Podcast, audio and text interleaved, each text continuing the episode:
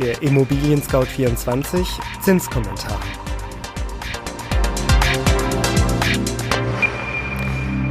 Hallo liebe Hörerinnen und Hörer, mein Name ist Andreas Böhm und ich begrüße Sie ganz herzlich zum Zinskommentar im März 2020 von ImmoScout24.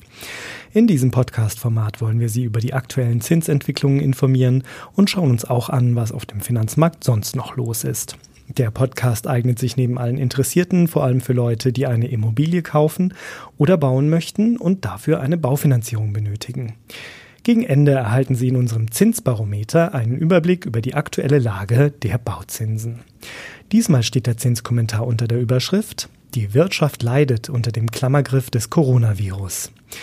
Und zunächst das Wichtigste in Kürze. Die Bauzinsen geben im Februar kräftig nach.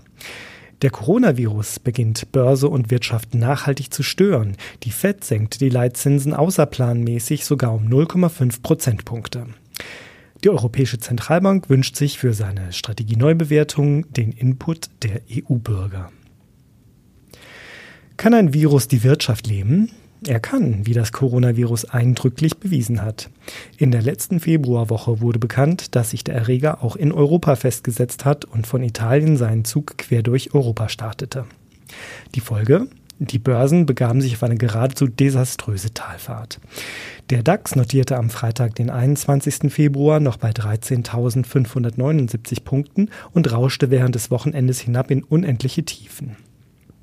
Am Montag stand er bei 13.035 und am letzten Freitag im Februar rutschte er unter die psychologisch wichtige 12.000er Marke. Warum reagiert die Börse so ungehalten auf das Virus? Es bedroht die Wirtschaft. Nicht nur die Werte von Fluggesellschaften und Reiseveranstaltern, sogar die Aktien gänzlich anders gearteter DAX-Unternehmen befinden sich auf Sinkflug. Auch der Dow Jones reagierte mit massiven Kursverlusten. Und nicht nur die Wirtschaft Europas und Asiens leidet unter Coronaphobie. Das Virus, so witzeln schon einige Kommentatoren, könnte in den USA das schaffen, was kein demokratischer Gegenkandidat bisher konnte. Präsident Donald Trump das Fürchten lehren. Die Wirtschaftsentwicklung ist Trumps Trumpfkarte. Doch wenn es damit nun virusbedingt bergab geht, kratzt das an seinem Lebenswerk und vor allem an seinem Ego. Nicht gerade ermutigend, Trumps saloppe Art, die reale Virusgefahr einfach so beiseite zu wischen und ein stümperhaftes Krisenmanagement zu fahren. Was ihm bei Sonderermittler Maller und den Anfeindungen der Demokraten bisher immer gelang, könnte bei Corona vielleicht nicht funktionieren.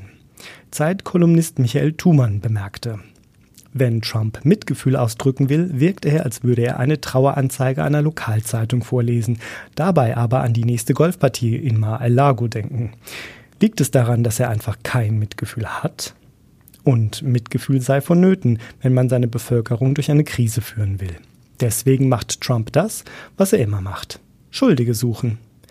Das Virus ist nicht fair, kann er schlecht sagen. Also sagt er, die Medien sind nicht fair.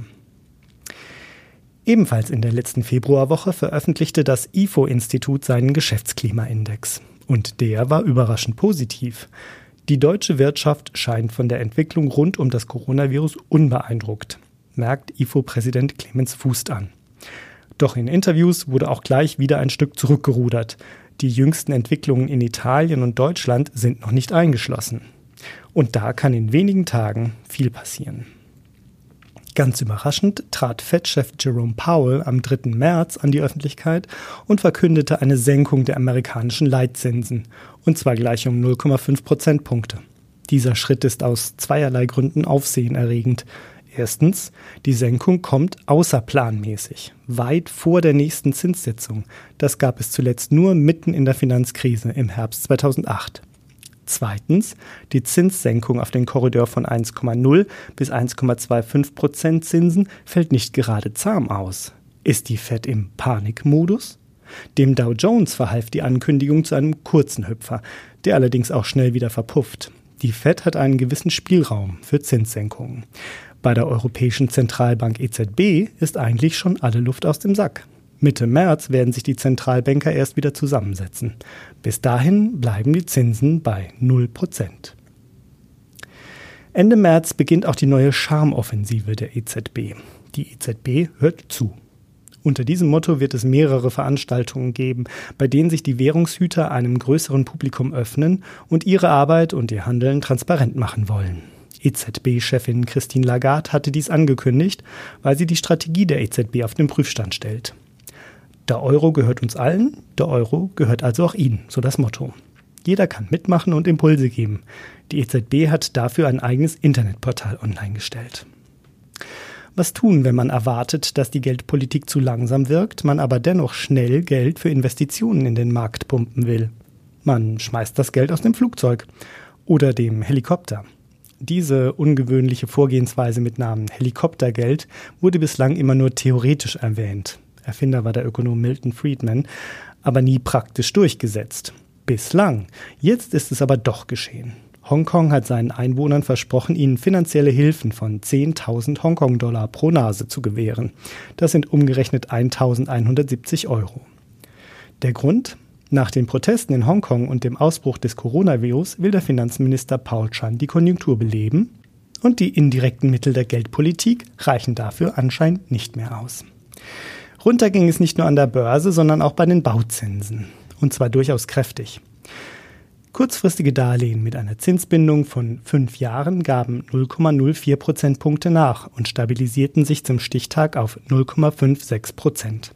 Ganze 0,1 Prozentpunkte verbilligten sich die Kredite mit zehnjähriger Zinsbindung. Statt 0,74 waren es Ende Februar 0,64 Prozent. Bei den 15-jährigen Darlehen ging es um 0,07 Prozentpunkte hinab auf 0,93 Prozent. Sogar die Zinsen für die langfristige Bindung von 20 Jahren reduzierten sich um 0,09 Prozent.